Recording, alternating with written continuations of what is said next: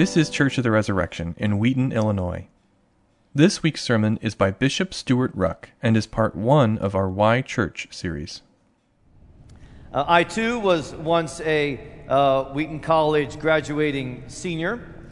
Um, and actually, my senior year at, at Wheaton College, I had been a part of the theater program there for four years. It's in a group called Workout. And senior year, we did a play that was a, a pretty uh, sort of out of the box uh, play, although we did several plays like that in my years studying theater there. And this play was set in a prison, and our director didn't want theater patrons just to come and sit in the theater and be entertained. He actually wanted people to be a part of the story. He had this intense desire for people to participate in the play in some way. And he had been trained in a version of this called guerrilla theater in the 50s and 60s in New York City, and he kind of imported that to Wheaton. So, as our senior year, we're doing this play. It's set in a prison, and the way that we're going to get folks kind of shook up is that we're going to actually check people into the prison. So, if you're coming to see the play with your ticket, you actually have to go through a long line first. There's a metal table there, there's a person dressed up as a guard. They ask for your ID, they make sure that you're good to go. Then they escort you into the prison. So, by your senior year, you've done a lot of these things for your director, and you're really tired of it, and you're embarrassed, and you just want to act. But your freshman year, you're really excited about this. So I'm a senior, I have a lead role, but every other night I, I get to play this guard that sits out in the theater lobby and checks people in. So a freshman comes to me and he's super excited. His name is Ron. He's like, oh man, Stewart, this is amazing. Hey, I got a great idea. How about I come in and I'll seem like a normal theater patron? No one's going to know, but I'm going to have a weapon on me. And I'm going to somehow create a situation where you have to frisk me and you're going to find a weapon on me and everyone's going to freak out. It's going to be awesome. The seasoned, cynical 22 year old that I was. Oh, Ron, you know, that's really not worth it. How about, how about not? How about we not do that? Oh no, he said, I'd just be so great and be so much fun and just imagine how it'll engage people in the story we're going to tell in the prison. So he wore me down. I said, okay, we'll do it.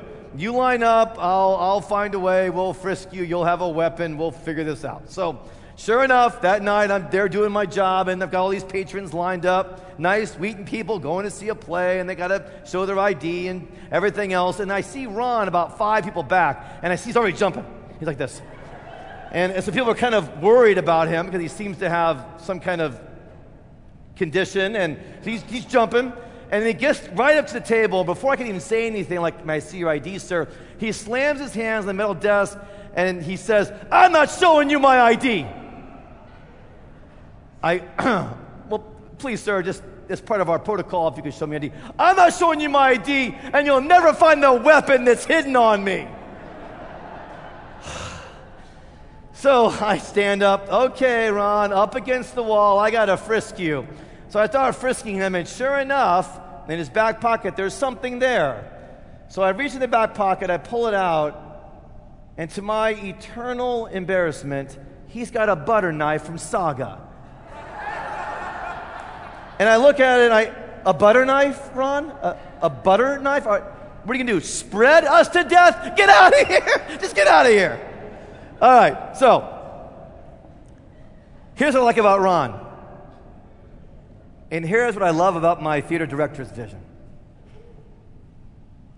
If a play should be more than just entertaining, but actually engage you and invite you to participate in the story, how much more the Church of Jesus Christ?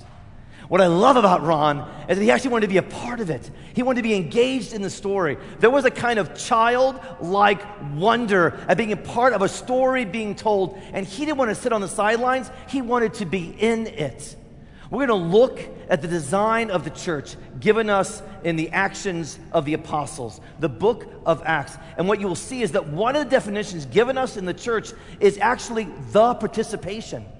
That's what the church is called in the book of Acts the participation. And the message and the core reality of the church, and this is why it can be so confusing if you have church background and perhaps to come up in a church where actually you came and you were entertained. You were entertained by a sermon. You were entertained by a certain kind of vibe in the room. That actually the message was you come in, we entertain you for 60 minutes, not longer. We give you the products you want for your children and your youth. You're good, we're good. But that is not the church. Indeed, what we see in the book of Acts, in the design of the church, is that the church at her heart is an invitation to participate with everything that you have. I very consistently have this conversation with those who are new to resurrection and have just attended a service. It starts with this question. They'll walk out to the guest center and they'll say to me, because they're kind of stirred or something's rearranged in their mental furniture, and they'll say to me, What just happened? And I say, Jesus' church just happened. Now, it's more than our service, but our service captures Jesus' church. Here at Resurrection, more and more, trying to describe a phenomenon that we have now lived for a couple of decades, we talk about two conversions. They shouldn't be separated, and they, they aren't always separated. But let me explain this to you. The first conversion is a conversion to Jesus, it is an accepting of Jesus as Lord, Savior, the forgiver of our sins. But what we also see, either in those who meet Christ and then immediately meet the church, or those who've had a personal relationship with Jesus, is that they have a kind of second conversion where they realize Jesus has a body, the church. Jesus has a bride, the church, and they second convert. They now realize wait a second, I, I give my life to Jesus, I want to give my life to his church. This second conversion is a lived experience. It's an intellectual apprehending that the church is a she and not an it. That we are supposed to have a relationship with her, who is described in the Old and New Testaments for the people of God as the bride of God. Indeed, we're going to have confirmation this morning where I will lay hands on adults who basically have said, I've had a second conversion. I believe in Jesus. I've been baptized. But now I've come to believe in his church, I'm going to commit myself to his local church here, not as a theory, the church, but as a participation. So we participate laying our hands on them and praying for them to be filled with the Spirit for their mission in the church and from the church. The second conversion includes the revelation that our Christian lives are embodied and that we grow in God through bodily ways, like worship, which you just did. You just did musical worship. You stood up with your body. Some of you open your hands up with your body. You engage with your mind, which is part of your body. The embodiment of art helping us connect and come close to Jesus through the beautiful depiction through our artistry of resurrection of who he is. The embodiment of baptism and the waters of baptism and the very sounds you can hear with your auditory ability that God has forgiven our sins and washed us clean. The embodiment of Holy Communion, Eucharist, which I'll talk about. The church includes coming free from the aching desolation of living alone.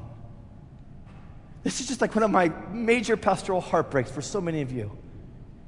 You live these really lonely lives.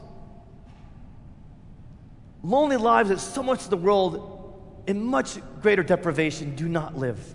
That so many of us live here. And the church says, no, no. You are not meant to live your life alone or as a separate family unit or however it manifests.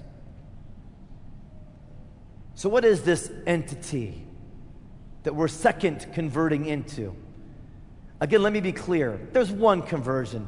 It's to the Lord Jesus Christ and his body. But what's happened and a kind of cultural phenomenon in the American church scene is that the church has become so disembodied, it's become so disconnected from the Lord Jesus and separated that now we see two things happening when really they're meant to be totally integrated as one. And for many of you, you've had that experience.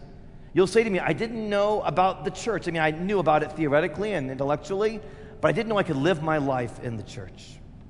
Well, the book of Acts, and by the way, this book gets most underappreciated title of the Bible, along with maybe Deuteronomy, which is a phenomenal title. I'll tell you about it sometime. It's so underappreciated. It's the book of actions. What it is saying is the church is an embodied action reality. Not to say that isn't contemplative and prayerful, those are actions as well. But that it, the church is on the move. The church is a movement. So if you've experienced church as stasis, or church as stuck, or church as rigid, that is completely antithetical to the way the Apostle Luke titled this book, or those who came after him titled this book, which is The Actions of the Church, the movement of the church. Even in Acts chapter 2, go there in your bulletin right now, please, and we'll look at this together. Even in Acts chapter 2, written by Luke, what we see is one action after another. Okay, some of you are here and you have not committed to Jesus or the church. You're not there yet. And indeed, you may not be there yet because you're skeptical about the church. First, let me say that I know you're in the room and I'm so glad you are. Second, let me say that while this will have a certain sort of application for those who are following Jesus, this has a key application for you because you need to know what you'll be getting yourself into if you make a commitment to Jesus and His church. You need to understand this.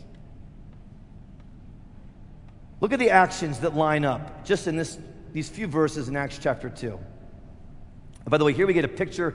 Probably the scholars think first three to five years is, is what we're seeing here of the church. This passage is so packed with actions, it actually creates a blueprint design of the architecture of the church. Here are the actions that synthesize into a blueprint. They're devoting themselves to teaching of the apostles, they are breaking bread, they are praying, they are doing wonders and signs. They are living together. They are selling their belongings. They are giving away their belongings. They are breaking bread in their homes, probably a distinct action from the breaking of bread. We'll talk about that. They are attending the temple. They are praising God. You put all of these actions together and many other actions together, and you get a design that can be summarized as the 5S architecture of the church, as laid out there in your outline, in your sermon notes. They are fully scriptural, first and foremost. And that is first and foremost. They are fully sacramental. I'll define that word in a moment. They are full, I think your Ellen has fully, I messed that up. They are full of the Spirit. They are free to sacrifice. They are focused on the salvation of others. Scriptural, sacramental, spirit, sacrifice, salvation. Here you have a design, a picture of the church. And not just the Anglican church, our particular custom. I deeply, firmly, and insanely believe this is the design for every church the Roman church, the Orthodox church, the Baptist church, the Pentecostal church, that this is the church. And then different customs will manifest and work this out in different ways, different cultures, different contexts. fully scriptural. Verse 42a. Get to our verb there first. So find your verb there first. They devoted. So start with devoted. Extremely important word, very, very rich biblical word that Luke is using. Not as rich in our English language as it would have been in this particular application of the word devoted. Here, devoted, it means single minded focus. I think the closest we can get to an American vernacular would be obsession which we use. She's obsessed with that. He's obsessed with that. Well, people would see these people and go, they're obsessed with the apostles' teaching, the breaking of bread, the prayers, the fellowship. It's a kind of holy obsession. You don't do other things because you're doing this. You forget about other things because you're, you're remembering about this. You're moving other things out of your life so you can have more and more of this in your life. Indeed, this design this piece of architecture begins with an invitation to you as a reader, as a seeker, as a Christian, to you as well being devoted, obsessed with these things. So let me give application from the beginning. As we walk through these S's, which of the five S's does your heart just go to that your mind just connect with. You say, Yes, I am devoted to that S. And which S might the Lord call you to greater devotion? Awkwardness, devotion, not natural obsession. I need to be really clear. Not one of these S's is optional. This is not Chipotle where you say, I'll have the corn, but not the sour cream. This is not Chipotle. I know it's disappointing for you. This, this I can't resist. This is the whole enchilada. I'm um, sorry. Okay, but this is the whole thing, all right? This is a blueprint. So, like any excellent architectural blueprint, you don't say, eh, I don't like the pillars. right? It falls apart. So, you need to look at your S's We need to be clear about our S's and where we're devoted and where we're not. The Word of God, the apostles' teaching, asks for their submission and our submission. What is the apostles' teaching? They were taking the Hebrew scriptures that many of them have memorized or knew very well, and they were now in a creative, oh, to have heard even more of those sermons. And we see some of them in Acts chapter 2 earlier. They are integrating the Hebrew teaching of Yahweh and the people of God into the revelation that Jesus is fully God, the Son of God, and has died and resurrected, and they're integrating that. That's the apostles' teaching. They're teaching on the descent of the ministry of the Holy Spirit. That's the apostles' teaching. And they are setting up the authority system for the church, will be first and foremost the teaching of the scriptures, that the apostles themselves will also be under. They're coming out of a Jewish community, which is a community of profound learning and study, a love for the scriptures, a focus and passion on the scriptures, was part of the Jewish community. There's a wonderful quote from a Jewish rabbi of that era the more study of the scriptures, the more life. Now, we not only submit to God's word, but as we see here, we submit to God's word as the church has taught God's word. It started that way. So it wasn't just that they had an abstract relationship with God's word, which isn't to say that you shouldn't be reading your Bible regularly as an individual. You absolutely should be. But when you're reading your Bible as an individual, you're actually reading it with the church. So we have the authority of God's word first and foremost, but now the church is teaching God's word. And so we ourselves also submit to God's word as the church has received God's word, as the church has submitted to God's word. We look for places where God's word has been taught consistently across traditions. And there are many places and many teachings where it has been across diverse traditions. So there's a kind of learning of God's word over the centuries. What one Christian thinker called the democracy of the dead. Okay, the idea that over the centuries there's been a vote on what these passages mean, which means we do not read them alone. But not only do we go this way, but then we go this way globally. So we also read God's word across cultures which is why it's so important that you're exposed to other global Christians who are teaching, studying, reading God's Word so that they can shake you up as an American Christian. And you can do them the same favor and shake them up as a Nigerian Christian. And my Nigerian friends and I shake each other up all the time. Because I have certain ways of reading the Bible that are culturally conditioned, and so do they. So then you mix it up. I'm so excited to have a Brazilian bishop preaching here last Sunday of June and a Nigerian bishop, Archbishop Nkwasi, preaching here first Sunday of July, where we get to experience this in real time. This Word of God authority. Fully scriptural. This is so important, and it relates to the importance of how leaders lead in our Christian movement is they lead from the authority of the Word of God. If a leader abdicates the authority of the Word of God, so she or he abdicates their authority and leadership as well. Which is why, in our symbolism, one of the symbols is, of a bishop is the mitre, what I've called to you guys before the unusual hat. But it's so important. This signifies the flame of the Holy Spirit that came upon the apostles. But here, to my point, these two very unusual tales signify the Old and New Testament, under which I do my ministry and its authority. Symbolically speaking, you could all wear mitres, but then it would be really weird here. All right. Fully sacramental. What is sacrament? Sacrament is an outward and visible sign of an inward and visible reality the power of God, the ministry of the cross, the glory of the resurrection inward spiritual realities that are captured in outward visible ways. Sacramental means that matter matters. What's the first sacramental thing we see? The fellowship. The ground of understanding things sacramentally, of understanding that matter matters, is the fellowship, which is to say what? The church, which is to say that word literally means the participation which is why we engage in prayers together and you don't just sit there. Which is why you get up and sit down. You don't just sit there. When people get up and receive Holy Communion, they get up and get prayer. They're moving all around. Because you are participating. But not just here, of course. When you're released into the marketplace and released into your homes and your neighborhoods, your schools. You're participating there.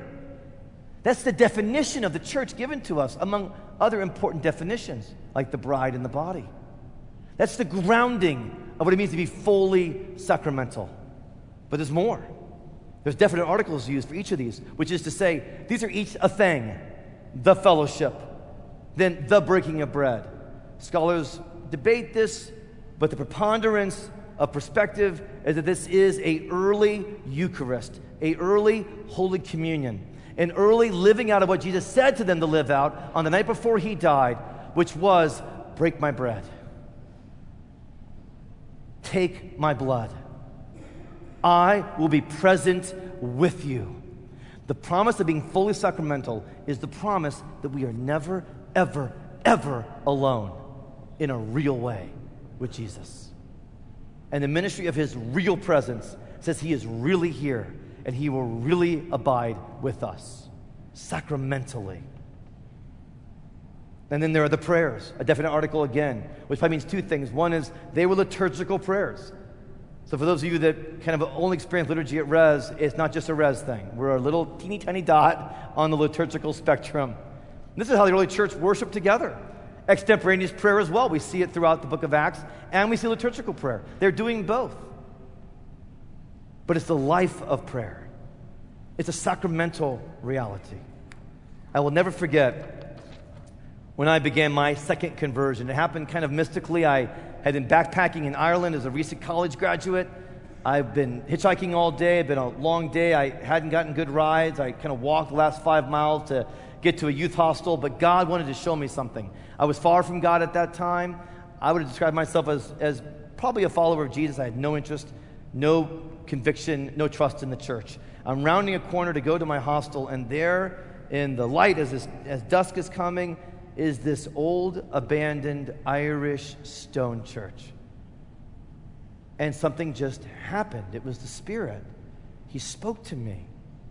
I didn't know what he was saying. I my heart wanted to be in that church, which is to say, in the church, which a year later happened here at Resurrection.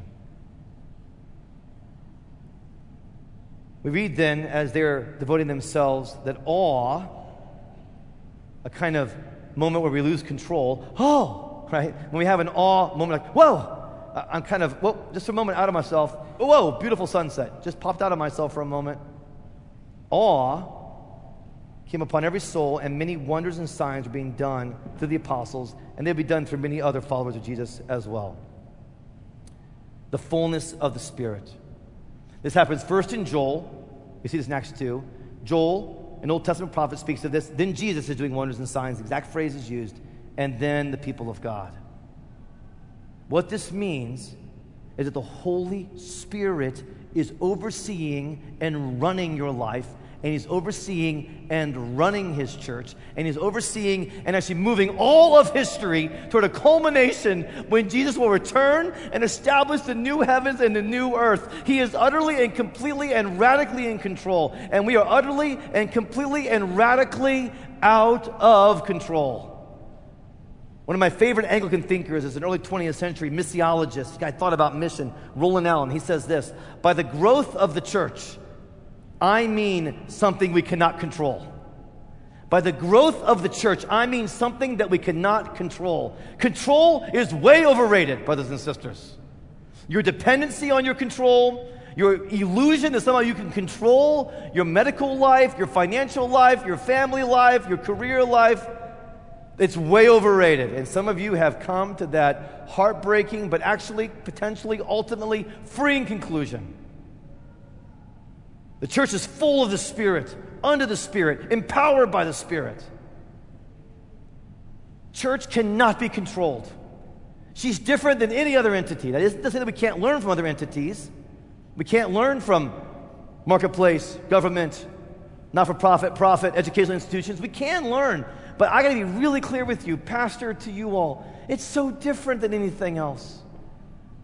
And I, I know, I know that maybe some of you think that I'm in control over what happens at Res. I, I know you do, and I, I just need to tell you, I, I'm not.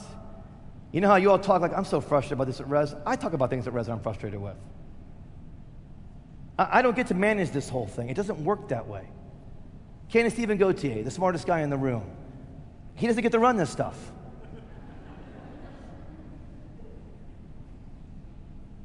You've got to learn that about the church.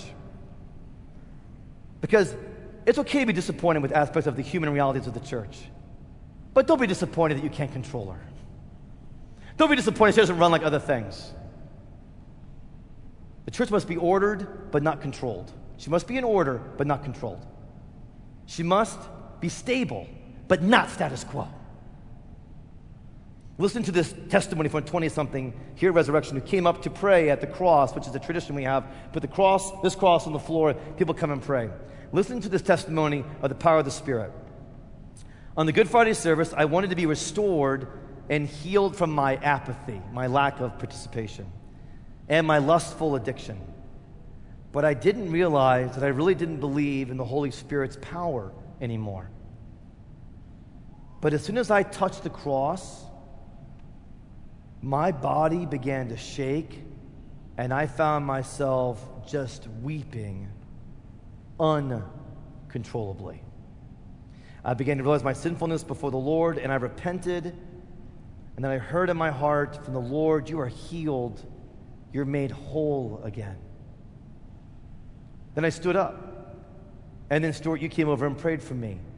And when you prayed for me, I again felt my body just losing control, but in so much peace. I found myself speaking in tongues, and I'd received that gift, but hadn't used it for a long time. During this time, I was lying down. They weren't fully aware, but they actually just they went fully limp. They, they lost control of their muscle function momentarily, and they were just gently laid out here on the chancel so they could rest in the Lord and pray. They lost control. I felt my heart being restored and my first love with God renewed.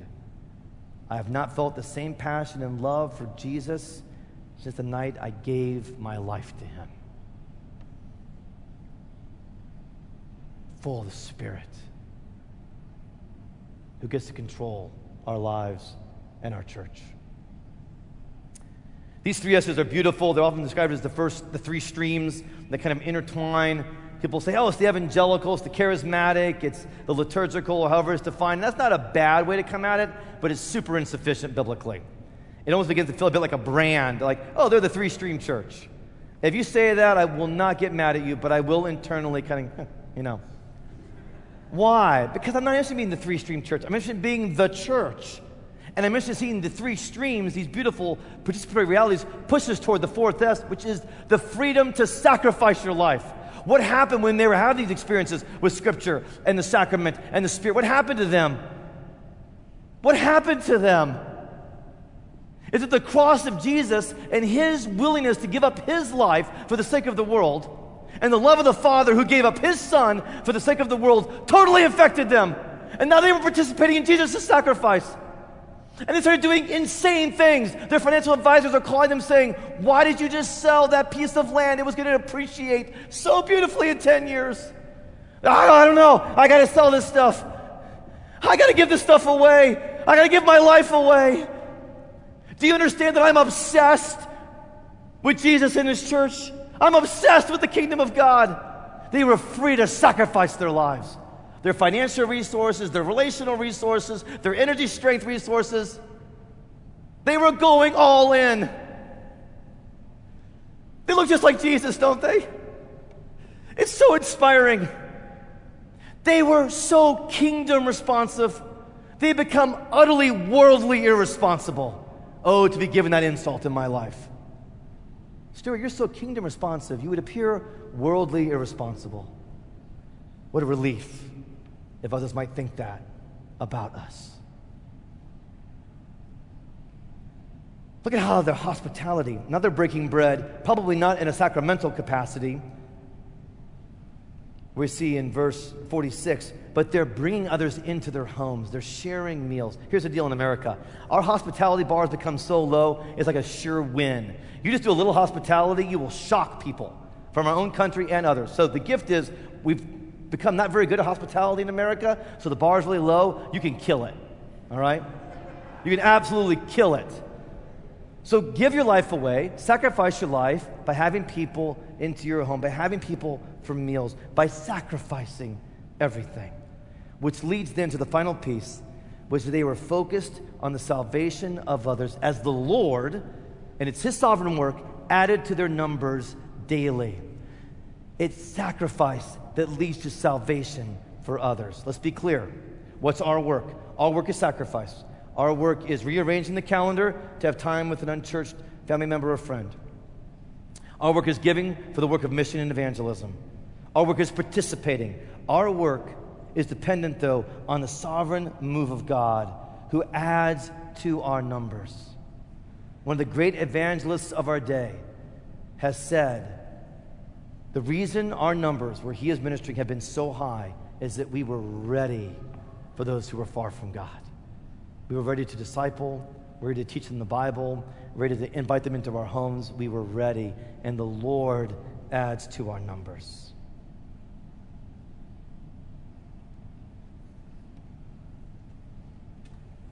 It's the picture we're given it. Fully scriptural, fully sacramental, full of the Spirit, free to sacrifice focused on the salvation of others. In the name of the Father, and the Son, and the Holy Spirit. Amen. Thanks for listening. Our vision at Church of the Resurrection is to equip everyone for transformation. As part of that vision, we love to share dynamic teaching, original music, and stories of transformation. For more of what you heard today, check out the rest of our podcast. To learn more about our ministry, visit churchres.org.